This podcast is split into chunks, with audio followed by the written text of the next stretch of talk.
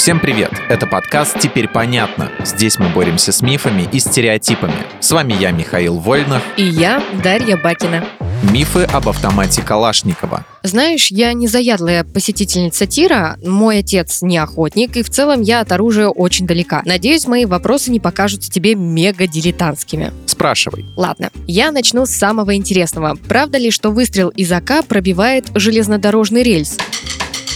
Это миф. АК почему-то наделяют какой-то невероятной бронебойностью, будто бы он и рельс прострелит, и дерево, и спрятавшегося за ним противника. И даже танковую броню якобы прошьет насквозь. В реальности же, если ты попытаешься прострелить рельс стандартными охотничьими или армейскими патронами, ничего не получится. А это чистая теория или кто-то все-таки проверял? Оружейные энтузиасты проверяли. Поищи видео, в интернете хватает. Так вот, при выстреле в рельс стрелок скорее получит не дыру в нем, а рикошет. Если повезет, жизненно важные органы не заденет. Понятно, короче, без шансов. Шансы есть только у бронебойных зарядов типа 7Н23, да и то, если стрелять в некаленый и желательно ржавый рельс. Вообще, армейский патрон автомата Калашникова под маркировкой М43 имеет отличные для своего класса показатели пробития брони, но стрелять из него в толстые стальные штуковины будет только маньяк с тягой к разрушению и без инстинкта самосохранения. Ага, я поняла тебя. М, тогда еще вопрос. Автомат назван в честь своего изобретателя. Выходит, что Калашников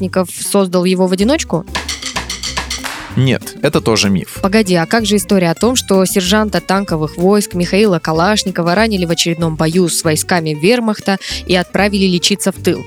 Просто так в военном госпитале ему не лежалось, и он взял и изобрел автомат, который превосходил все винтовки, стоявшие на вооружении советской Красной Армии. История отличная, спору нет, но на самом деле она выдумка. Калашников, конечно, выдающийся конструктор, но АК вряд ли можно назвать его единоличным изобретением. Первые прототипы автомата вообще были забракованы приемной комиссией и понадобились долгие годы усовершенствований, проводимых усилиями целой группы советских инженеров. Этого, кстати, Михаил Калашников никогда не скрывал и подробно описывал труд всех оружейников, которые дорабатывали его детище, в частности, конструкторов Зайцева и Дементьева. А версия будто АК — это копия немецкого автомата Шмайсера — это тоже миф? Ты забыла уточнить, что имеешь в виду модель STG-44. И да, это миф. АК — это не копия автомата Шмайсера. Вообще, чисто внешне эти автоматы похожи. Поэтому многие любители зарубежного оружия, заметив сходство, начинают говорить что-то в духе «русские ничего своего придумать не могут и все у немцев воруют». Тем не менее, конструктивно винтовки различаются. И вообще есть интересный момент. У АК с STG-44 есть пара схожих особенностей. Например, и там, и там автоматика работает за счет газоотвода, и оба карабина, по крайней мере в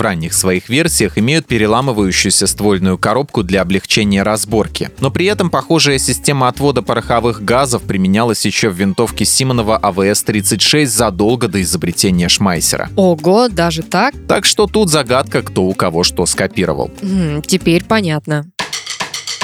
В этом выпуске мы использовали материал Дмитрия Сашко и благодарим автора за классное разоблачение популярных мифов. Полная версия текста на сайте Лайфхакера. Подписывайтесь на подкаст «Теперь понятно», ставьте ему лайки и звездочки. Новая порция разоблачений уже на подходе.